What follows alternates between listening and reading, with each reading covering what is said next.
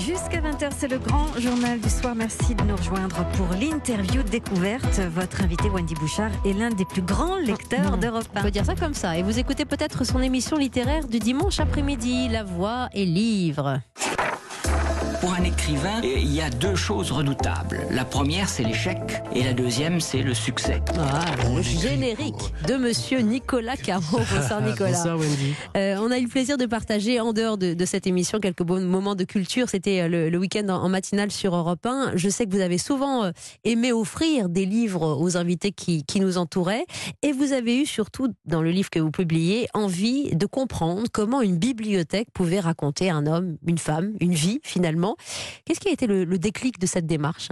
En fait, c'était quand j'ai réfléchi à une émission littéraire pour Europe un, je me suis dit, je ne peux pas passer à côté des bibliothèques. Mmh. D'ailleurs, moi, dès que je rentre chez quelqu'un, j'adore regarder sa bibliothèque, jusqu'au jour où je me suis aperçu qu'en fait, c'était parfois un peu... peu intime, quoi, et que en fait, c'est à la fois intime si et exposé. Salon, hein. Voilà, c'est exposé. Oui. Et, et c'est voilà, c'est une démonstration sociale aussi, une bibliothèque. Hein. On montre qu'on a des Pléiades, qu'on a les classiques, parfois. Et c'est pas grave, c'est super. Mais euh, quand quelqu'un s'y approche de trop près, oh, c'est vrai qu'on peut avoir peur d'être un peu découvert. On peut tirer plein de conclusions d'une bibliothèque, on connaître un peu la personnalité, ses convictions politiques aussi, éventuellement. Ah, oui, très probablement. Donc, il y a beaucoup, mmh. beaucoup de choses dans une bibliothèque. Et puis surtout, essayez de voir quel est le livre qui a été le plus lu, celui qui, est, qui, a, qui a pris le sable éventuellement de la mer, celui qui est très vieux, qui est un peu jauni, ou au contraire celui qui est tout neuf, qui n'a jamais été ouvert. À chaque fois, il y a une raison.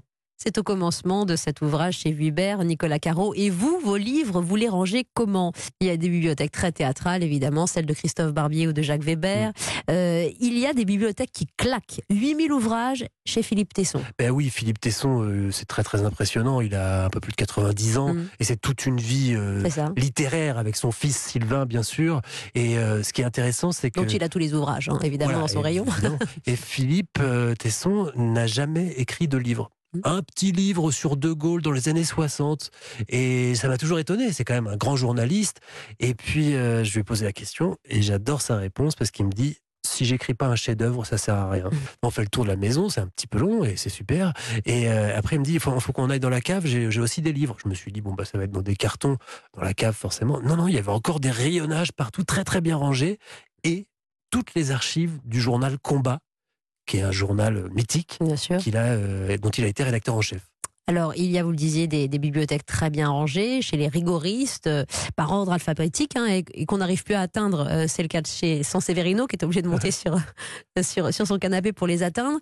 Euh, il y a aussi alors un, un homme, et ça, ça vous a étonné, c'est Patrick Poivre d'Arvor, qui classe ses livres par éditeur. Ça fait des murs de, de, de couleurs. couleurs. Ouais, c'est ça. Donc, il y a le, le jaune, mur Grasset jaune, le mur Gallimard beige, le mur Stock bleu. Hum. C'est très, très joli. Mais surtout, chez Patrick Poivre d'Arvor, il y a des manuscrits.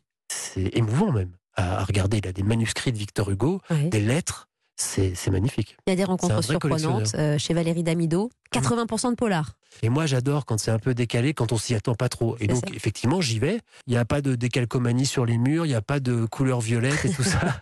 C'est une, une petite maison plutôt épurée. Euh, ouais, très, très intéressante. Avec, effectivement, des polars partout, partout, partout, partout. Et puis, elle, les, elle a une sorte d'expertise sur les polars de différentes régions de la planète. Pour euh, mmh. bon, elle, je crois que c'est plutôt les polars nordiques. Euh, mais vraiment, une expertise sur les polars, c'était très, très intéressant. Alors, puisqu'on parle de mobilier et de décor, il y a une bibliothèque de folie chez Bruno Solo. Ah, vous êtes resté bouche bée, Nicolas Carreau. Alors, la bibliothèque de Bruno Solo, elle est circulaire, parce qu'il a, il avait un, tout un pan de mur en rond, comme mmh. ça, et donc il a fait faire sur mesure euh, un menuisier, une bibliothèque qui épouse la forme du mur, et donc ça tourne comme ça, ça crée une sorte d'impression de, vous savez, de colimaçon. Mmh. Et, et, et surtout, le contenu de la bibliothèque est fou, parce que Bruno Solo, c'est pas qu'il aime lire des romans, c'est qu'il est spécialiste, par exemple, d'une certaine partie, d'une certaine période de la littérature américaine ou de, de telle période de science-fiction. Et c'est ça, en fait, ce que j'ai découvert surtout chez ces personnalités. C'est les mondes un peu inattendus. Il y a les obsessions, oui, et aussi. Puis il y a surtout euh, beaucoup d'experts, de, de gens qui sont passionnés. Chez Anne Sinclair, Nicolas Carreau, dans la bibliothèque, vous trouvez des livres politiques, vous trouvez euh, des guides euh, des pays du monde entier, et puis un exemplaire qui vous a fait froid dans le dos, un exemplaire de Mein Kampf. Oui, on ne le trouve pas partout, ah, et oui. puis surtout, il est rarement en vue, euh, mais effectivement, chez Anne Sinclair, je, je tombe sur un exemplaire de Mein Kampf, elle ne l'a pas lu, mais euh, il a été récupéré... Libre programmatique de, d'Hitler, évidemment. Voilà, il a été récupéré chez son, chez son grand-père, oui. Et elle l'a gardé comme une sorte de, de témoignage et une sorte de rappel aussi. Je trouvais ça intéressant qu'elle l'ait chez elle, euh, dans son salon, hein, Mein Kampf. Nicolas Carreau, avec une préface formidablement écrite de François Morel. Une bibliothèque, écrit-il, c'est une cour de récréation. On joue aux billes avec le petit Nicolas, aux gendarmes et aux voleurs, avec le petit Gibus. Sous le préau, Marcel, fils d'instituteur, raconte les histoires de sa Provence. Il y a cette part d'enfance dans chacune des bibliothèques. Euh, d'ailleurs, euh, vous êtes papa, Nicolas Carreau. Mm-hmm. Dans votre bibliothèque à vous, il y a pas mal de livres d'enfants aujourd'hui ? Bah dans la bibliothèque de ma fille, dans sa chambre, ouais. elle, a, elle a une très très grande bibliothèque déjà pour, pour son âge, trois ans et demi. Euh, elle est à bonne école. Elle, je crois, je sais pas combien, elle doit avoir trois cents volumes. Elle, et la vôtre, elle est comment en bibliothèque ? Est-ce que, est-ce que toutes ces visites vous ont inspiré pour la recomposer ? euh, Moi, elle est classée par pays. Euh, il y a la, la littérature française, mmh. une grande bibliothèque littérature américaine. Il y a une bibliothèque avec euh, les autres pays et une bibliothèque anglaise. Britannique, et puis une bibliothèque dédiée à Alexandre Dumas. Oui, ah, ça c'est et puis une votre autre, obsession à vous. Une autre sur l'histoire, et puis une autre, c'est mon petit péché mignon, c'est une... bon, elle est plutôt petite, mais c'est, c'est surtout les ouvrages ésotériques. Tout ça dans un quarante-cinq ouais. mètres carrés, c'est ça, à, ouais, peu près c'est ça, à peu près. À Paris. J'ai terminé avec cette question. Quelle est la bibliothèque d'une grande personnalité disparue que vous auriez aimé connaître, Nicolas Carreau ? Ah, c'est intéressant. Alors, je dirais... J'en ai eu un aperçu parce qu'il y a eu une vente de cette bibliothèque, mmh. c'est celle de François Mitterrand, qui était un bibliophile et qui collectionnait des livres, pas du tout politiques, hein, des livres, vraiment des romans.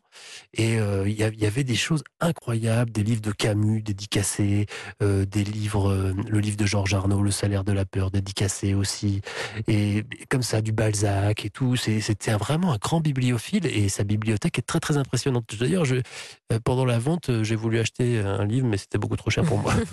Alors, vous continuez en entendant vos explorations dans La Voix et Livre, le dimanche à partir de quatorze heures sur Europe un. Et puis votre ouvrage, Nicolas Carreau, dont on vient de parler. Je suis passée à côté de plein de personnalités, mais je, je laisse les auditeurs le découvrir. Et vous, vous les rangez comment, vos livres, chez Vuibert? Nicolas Carreau, merci beaucoup. Merci beaucoup, Andy.